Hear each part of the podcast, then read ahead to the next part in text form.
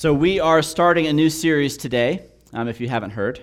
Um, we are starting the story and um, are setting out on this journey and are going to spend some time this morning really talking through a little bit of a big picture of what it is that we're trying to accomplish through this new series.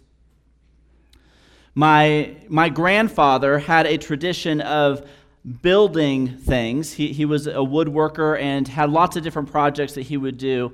Um, but one of the great things that he would build was a, a great chest as a graduation gift for each of his grandkids. And so, as, as we would graduate from high school, we would receive one of these chests that had been custom crafted and designed just for us and our personality and, and our likes and our interests. Um, it says a lot about me and, and my family that all of my younger cousins got gun chests, um, and I did not. Um, but my chest was, was this great piece that we still have in our living room. And we, and we move it from living room to living room that we, we live in. And there's a lock on the front of this chest. And um, in our move this last year, we have lost the key to this chest. And so it has sat there in our living room unopened for a year. And so we were doing baby pictures this last week with Annabeth. Annabeth is here, by the way. Say hi, Annabeth. Um, so we we were doing baby pictures, and I thought I need my baby blanket as a prop for one of these pictures. Um, my, my baby blanket was made by my granny Rose. And Annabeth has the middle name Rose. And we need a picture with this baby blanket. Where is this baby blanket? This baby blanket is in that chest. Okay, so we've got to get into this chest. Well, in the genius of my grandfather, and I happen to actually remember this, he had a hidden key mounted underneath the bottom of this chest for just such an occasion as this. Um, but he nailed it in with these big nails. So I had this chest flipped over upside down with a crowbar trying to get this piece of wood off of the bottom of this chest to get to the spare key. And I, I get to the spare key, I open up this chest, and here is a chest full of my childhood treasures my baby blanket, my little t shirt that I wore to kindergarten, all my dumb little ribbons that I won over the years, and some things that have absolutely no value anymore. And I'm like, why did I keep that? Um, memorabilia from our wedding, different things like that have been placed in this chest over the years. I think we all have something like that where we, we have some sort of container, some sort of box, some sort of chest that we put treasures in. But when it stays locked and it stays closed, those treasures really have absolutely no value. For the last year, I have not enjoyed those treasures because they have been locked away unopened. And really, even prior to that, we opened that chest so little, I don't think Claire has ever even seen the inside of this chest. She was just fascinated by, by all of this stuff that I pulled out.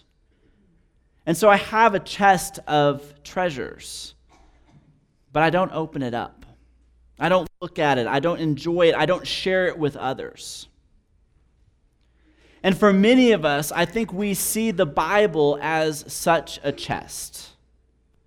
That we see it as, as a great treasure if it will be opened. But too often it stays locked up, it stays closed, it stays on the shelf. 88% of households in America have a Bible. 88% have a Bible.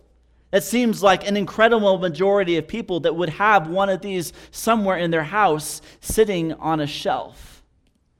But only 37% of the people actually read it at least once a week.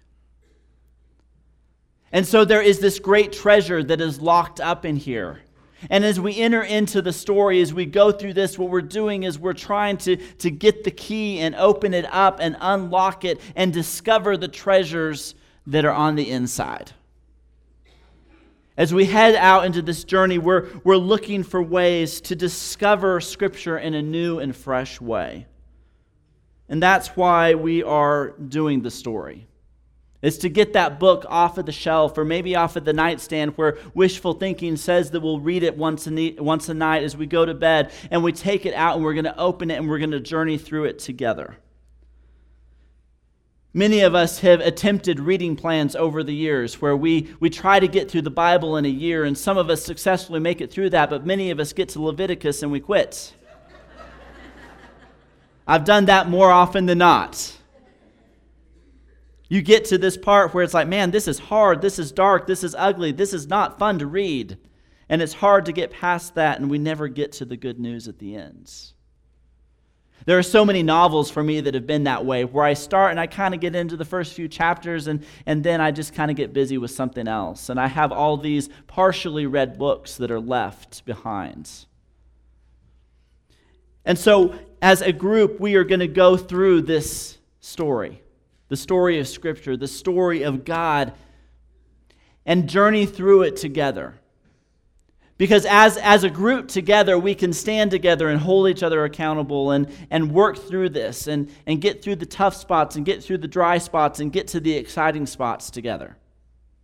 As we pull through and, and find out how this book applies to our lives. So, what is the story? I've been describing it for the last several weeks, but, but want to, to clarify as we think of what the story is.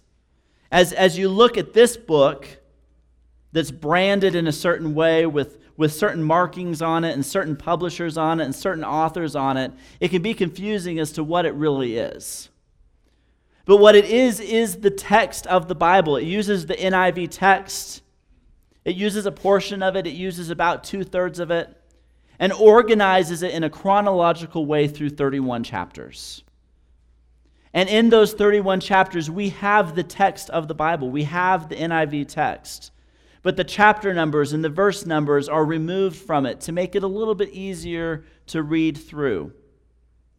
It makes it more like we're reading through a, a novel or a story of some sort.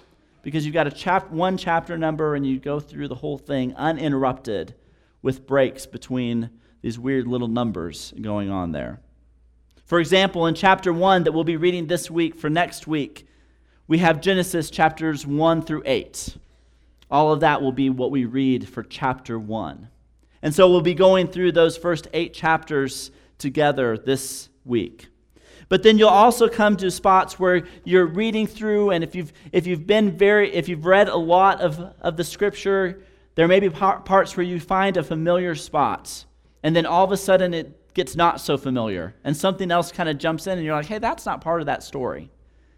And there's parts where the editors make choice to, to piece things together from different parts of Scripture to get more into a chronological story. And so you will find the Psalms scattered out through the, the stories of David. You will find, for example, when we're reading about Abraham, we get to the sacrifice of Isaac, and, and suddenly we take a little bit of a detour and pull in from Hebrews chapter 11.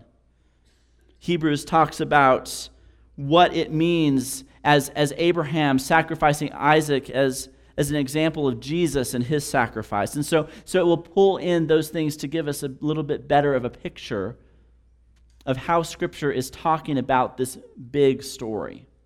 And so it is the text of the Bible, but it may be cut and pasted a little bit differently. The reading guides that you have have a list of all the verses that are all the chapters and, of, and books that are used in each of the chapters that we'll be reading. So you can kind of follow along and see that we're in cha- Genesis chapters 1 through 8 this week. And you can see that next week we'll be in Genesis 12 through 13, 15 through 17, 21 through 22, 32 through 33, in chapter 35. And so it's going to jump around a little bit, but it's giving us the big picture of what's going on through the narrative of Scripture. There's also some spots where, where you'll see italics and you'll see paragraphs that are all in italics. And these are a few spots where the editors are actually inserting their own words as kind of transition statements between paragraphs or between stories. And so when you get to those italic spots, those are not scripture. Those are the author speaking into the story as, and creating transitions to help it run a little bit smoother. But I want us to talk a little bit about how to get the most out of the story. We're, we're putting a lot of time into this. We've spent a lot of money on this and trying to get the books and, and all the resources. We're doing this in our small groups, and, and we want to make sure we maximize all of that investment, that we're getting the most out of this. And so, to get the most out of, out of this, we really need to read. Simple enough, right? Follow along. Make sure you get one of the books, get it on your Kindle, get it on your Nook, get the hard copy, and read along. There's a reading schedule. It's very manageable. It's a very manageable amount of reading. And so, to get the most out of this, read in preparation for the next Sunday. So, this week, when we leave here, go this week and read chapter one of the story because that's what we'll be talking about next week in, in this time in our gathering, and it'll be what we'll be talking about in our small groups as well. We've distributed books to every family, and if you're a guest in this place and are joining us just today, we want you to go pick one of these up as, as our gift to you. And we'll have these at the table through, throughout the duration of this series for our guests to pick one up. So anybody can jump in at any time and participate in what's going on here. So encourage people, if you are inviting them, to, to get one of these books and join us in this journey together. We also want to encourage you to make it a family event as you read. We have all the age appropriate books. We have preschool books and early elementary, late elementary, and teen books. And so make it a family opportunity to read together and go through this together. It's a great opportunity to, be a fam- to have a family devotional, and all of us are staying on the same page. Chapter 1 for the kids is chapter 1 for the adults. They have 31 chapters just like we do. And so you'll be able to stay on track together throughout the course of the series. The second thing to get the most out of this would be to write. Write. Use your book, underline, mark, highlight, write in the margins. Get a journal and, and write through as you are, are reflecting on this and, and really reflect on two questions. The first question is What is God saying to me? When I read this text and when I go through this chapter, what is God saying to me? Write it out in the margins or, or write it in a journal. But then, just as important as that question is this question of what am I going to do about it? Take action. What are next steps to actually apply what God is saying to me? Because I think too often we get into Bible study and we, we get a lot of head knowledge and we get new understanding, and it, and it says, oh, there's this really cool thing that we read about. But we don't take it to an application level where it's actually doing something to bring about transformation in our lives. Reading the Bible should not be about gathering information, reading the Bible is about transformation. We are transformed by what we read when we apply the lessons and what God is speaking and saying to us. So, what is God saying? What am I going to do about it?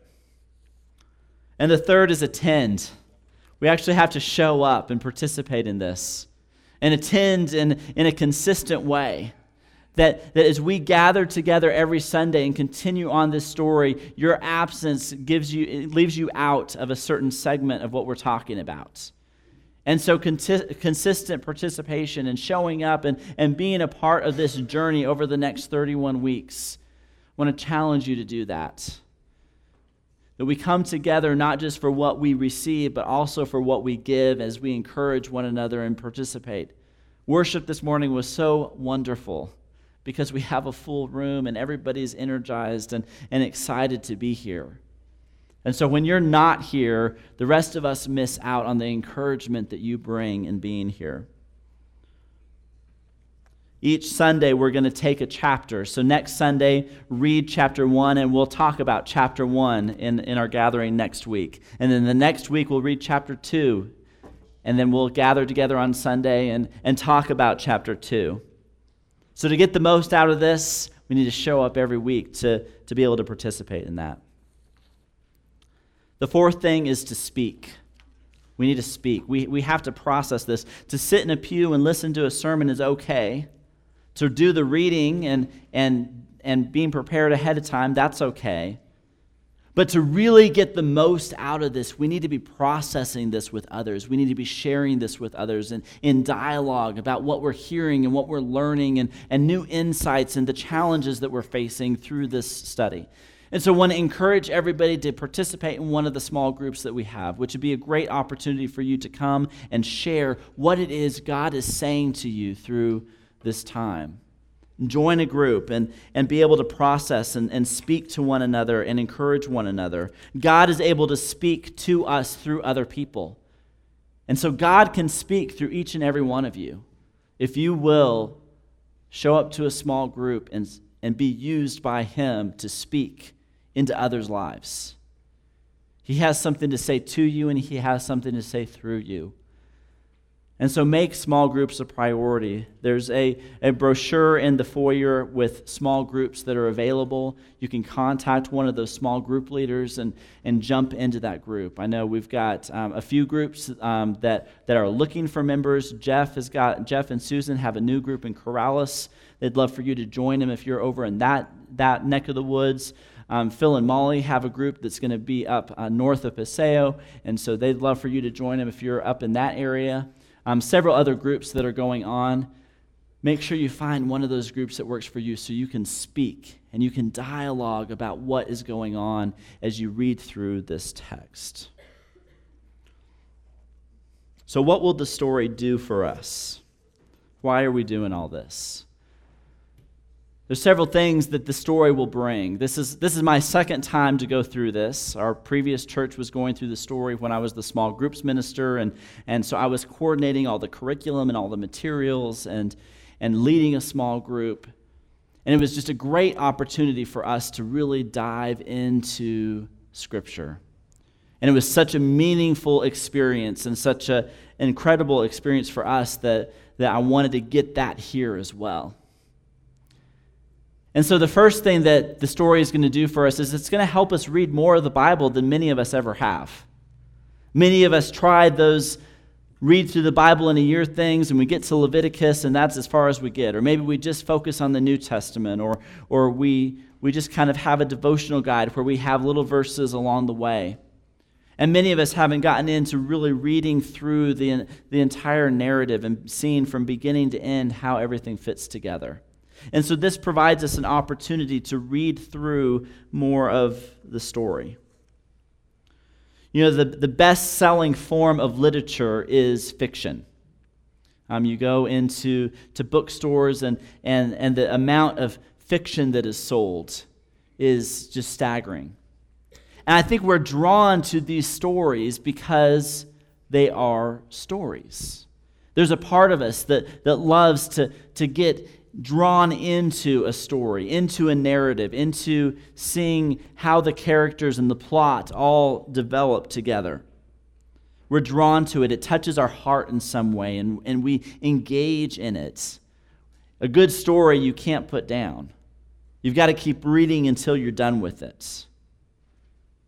Jesus himself used stories to help communicate the gospel. We call them parables, but they were essentially stories where Jesus has some sort of character that we can relate to, some sort of conflict, and, and we come in and we read through these stories.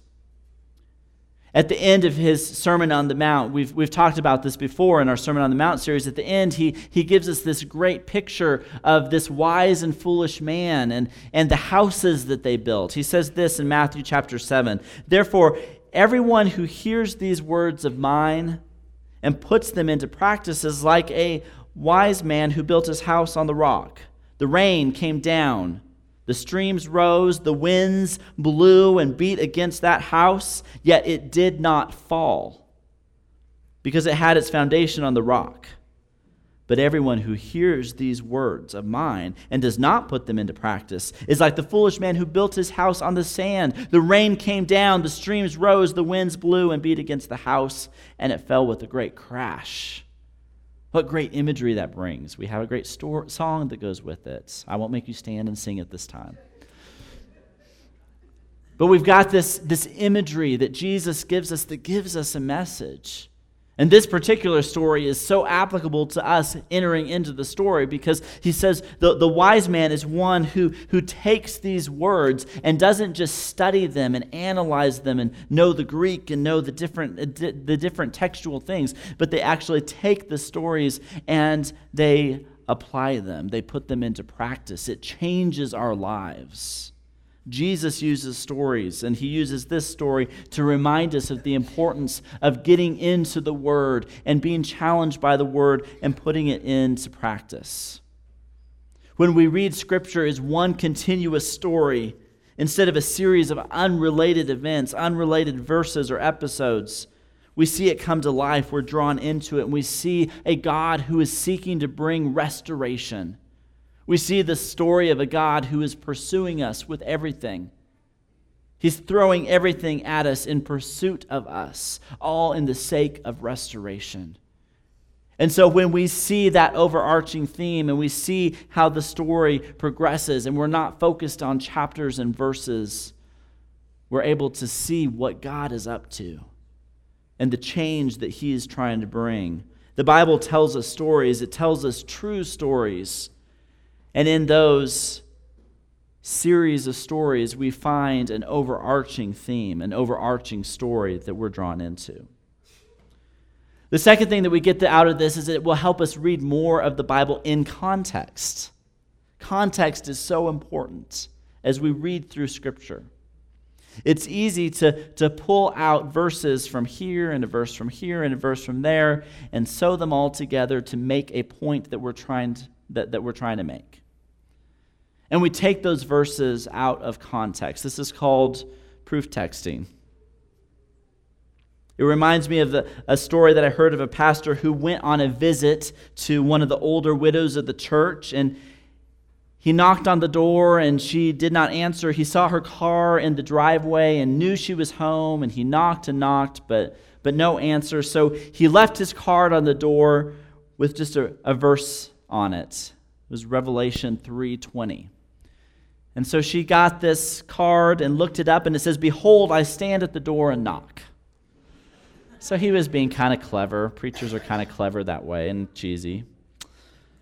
And so the following Sunday, he walks out from church and goes out to his car, and there's a card on his windshield. And it has Genesis 3 7 on it. And so he goes and looks it up, and it says, I heard you and I was afraid because I was naked, so I hid.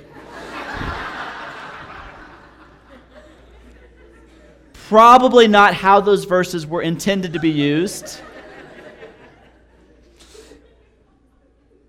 And that's a funny use of verses, but there are very serious abuses to that as well. Even in our heritage and, and really in the history of Christianity, there have been times where, where verses have been pulled out of context and used to abuse verses that have been pieced together to make a statement about things. And sometimes when we see the text of the Bible and these chapters and verses, it's easy for us to pick out just a verse or just a chapter to make a statement about what we want it to be. But when we read through the Bible in its entirety and when we read through as one continuous story, we have the opportunity to see how these things are formed into context. We see what happens before, we see what happens after, and, and have a, a greater picture as to what God is telling us through these. The third is it's going to help us discern truth in the midst of a culture that doesn't.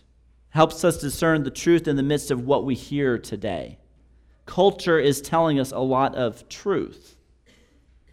Or even worse, they say we can have whatever truth we want and you can have a truth, and you can have a truth, and you can have a truth. But as we read through Scripture, we understand what the real truth is. Stephen Colbert is a TV personality who is a newsman. And he has this phrase called truthiness. He calls it truthiness, where it's something that sounds true, it looks true, and we kind of think it's true, but when we really get down to it, it really isn't true. And there's a lot of that going on around us. There is a, a, a truthiness that is attributed to God, things that we think of about God that really are not in Scripture. It sounds true and it makes us feel good, but it really isn't true. Phrases like, God just wants me to be happy. Not going to find that. God helps those who help themselves. Not going to find that. And so there are things that we believe about God, but because we are not in the Word, we do not know that they're false. Too often we build our lives around this truthiness. Things that we believe because we've just always thought that, or our parents thought that, or, or somebody in a small group or Bible study said this is what they think, and, and we kind of hold to that. We don't see the truth of Scripture. And so we turn to Scripture to see what God is really saying, what He's really doing heard a story about a, a little girl who is not yet able to read, but she wants so badly to prove to people that she can read like her big sister. And so she takes out the Bible and, and starts going through the lines of the Bible and says, Jesus said, Little pig, little pig, let me in. it's not there. But we do that. There are things that we think that are in there that are not. And so let's read the things that are. The fourth thing is it's going to help us connect the dots between the individual stories of the Bible and the big story of the Bible. So lots of different little stories in here. But there's this bigger story that we, that we see. And so instead of just focusing in on, on a little story, we're going to be looking at all of the stories. One of the editors of the story, Randy Frazee, helps us think of it this way. Think about going to a museum of some sort. Uh, maybe it's um, the Metropolitan Museum of Art or some, some large museum. Maybe it's the Louvre in Paris. And you would see something like this when you go down the halls long hallways with lots and lots of paintings on them. And those paintings may be something like the Mona Lisa. You've got one painting that has such an incredible story behind it. And there's this intrigue as you, you look into her eyes and wonder the story about where she was and what she was doing that day. Why would she be getting this portrait done? A painting that is seemingly just a, a, a portrait of a random woman is worth $700 million. But a museum is full of these paintings, and each one has its own story. But you go from one painting, like the Mona Lisa, that one has a story. And you go to another painting, and that has another story. And another one, and that has another story. And they're completely disconnected. You can go from a portrait to a landscape to some weird modernist thing. And they're all completely unrelated. But then you go somewhere like the Sistine Chapel and you look up at the at the ceiling of this chapel and you have all of these you can't see it well up there because it's there's so much there but they're all related it's all the story of scripture and one painting relates to the next and relates to the next and it's a grand mural of all the paintings combined together and the Bible is more like that. The Bible is more like a mural than it is a museum with, with individual standalone pictures. The Bible is a series of stories that, that may seem, when you look at them, to be isolated, but when you look at the whole narrative, they're all connected. There's something going on here. God is trying to tell us something. It's more than a museum of thousands of unrelated stories, and it is more of a mural.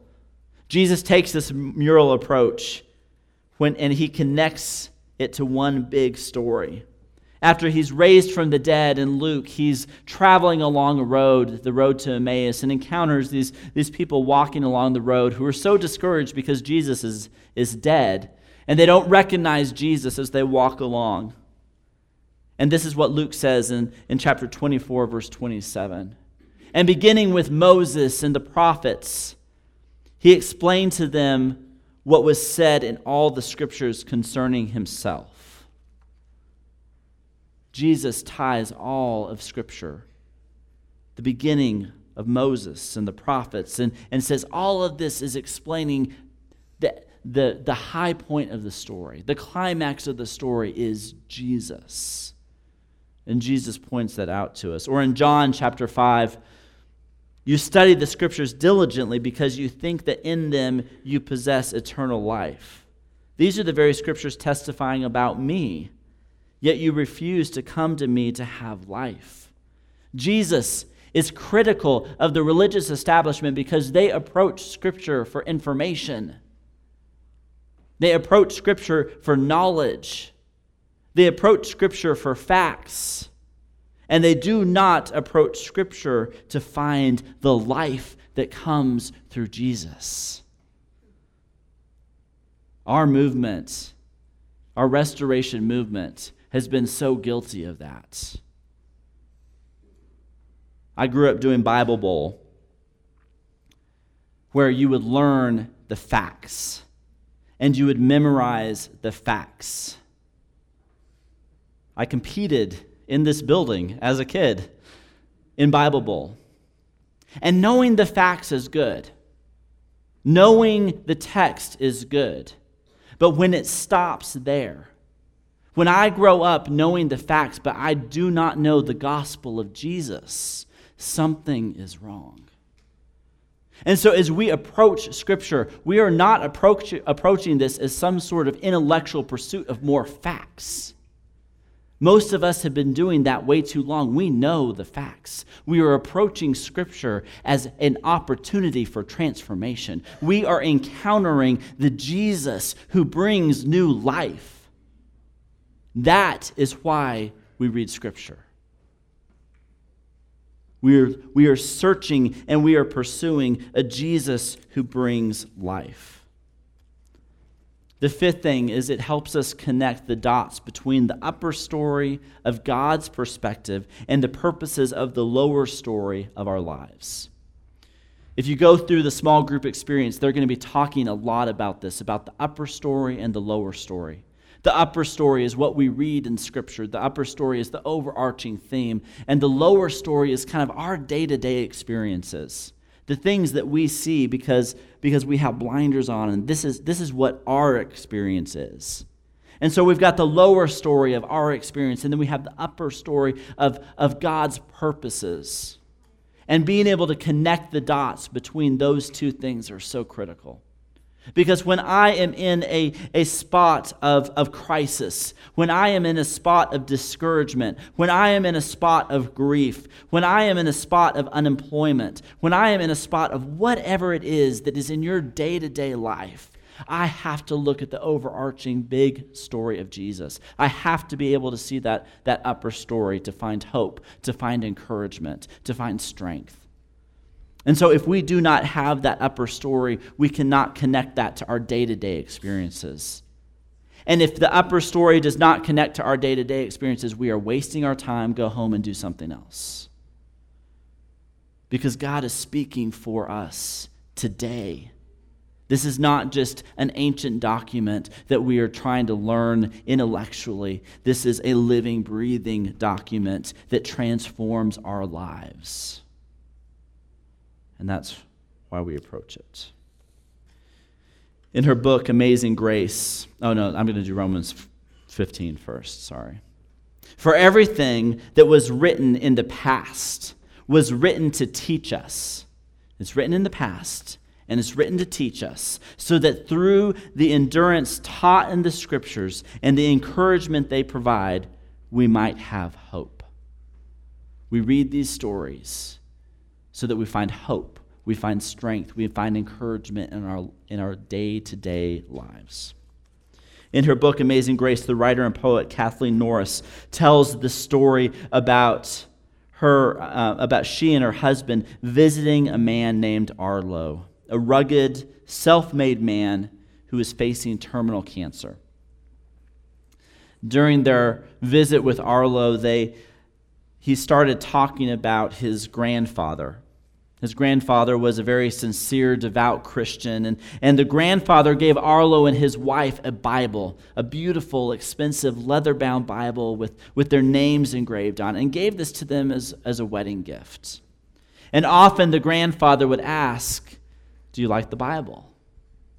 Yes, yes, we, we like the Bible. We sent you a thank you note. We keep telling you thank you. And, and on and on. Every time the grandfather would see him, Did you, do you like the Bible? Yes, yes, we, we like the Bible. Thank you. Thank you. We appreciate it. Okay, grandfather. And so finally, Arlo grew curious enough about the Bible. He said the joke was on him. Because as he opened it up, there was a $20 bill at Genesis. And then he began to read. And there was a 20 bill, $20 bill at Exodus. And a $20 bill at Leviticus.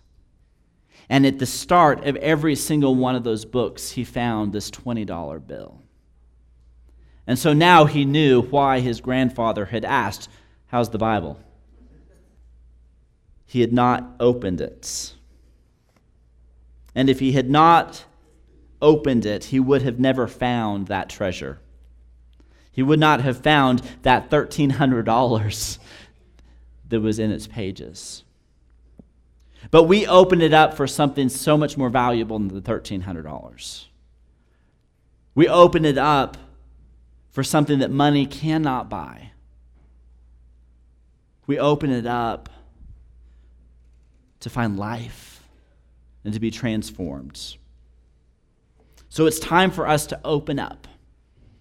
It's time for us to, to open up that treasure chest and, and pull out the treasures and share those treasures and enjoy those treasures and, and discover things that we've forgotten about and discover things that we've never seen before. We will find things that are new. We will find things that we have known, but we will see in a fresh and new way. And so it is time for us to dive in and, and jump into this, going through the story.